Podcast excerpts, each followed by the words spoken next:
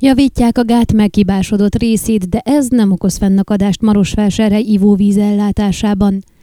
Nincs gond az ivóvízellátással Marosvásárhelyen, mondta el kérdésünkre az Akvaszerv regionális vízszolgáltató sajtószóvivője, Niku Tomuleciu, akinél azért érdeklődtünk, mert egy jó ideje nagyon alacsony a Maros vízállása, és a gátnál az iszapréteget is látni lehet.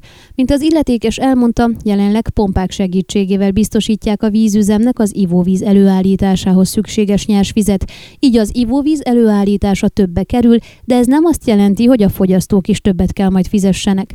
A marosvize nem csak a tartós csapadékhiány miatt alacsony, hanem azért is, mert a vízügyi igazgatóság elterelte a régi gáttól a Marost, hogy meg tudják javítani a zsiliprendszer májusban meghibásodott részét. A vízügyi igazgatóság sajtószóvivőjekkel infokt elmondta, hogy hétfőn és kedden egyeztettek a vízügyi szakemberek és a javítást vállaló cég képviselői, pontosan leszögezve, hogy milyen módon lehet megjavítani a zsilipet. Tudni kell, hogy a gát több mint száz éves, és a víz alatti rész hibásodott meg, így nem egyszerű munkálatról van szó. Biztató, hogy pontosan kiderült, hogy mi a gond, illetve hogy milyen alkatrészre van szükség. Emellett a kivitelező cég vállalta, hogy elvégzi a munkálatokat. Ennek ellenértéke valamivel több mint ötszázezer lej, kivitelezési határideje november közepe. Ön a Székely Hon aktuális podcastjét hallgatta. Amennyiben nem akar lemaradni a régió életéről a jövőben sem, akkor iratkozzon fel a csatornára, vagy keresse podcast műsorainkat a székelyhon pont ro portálon.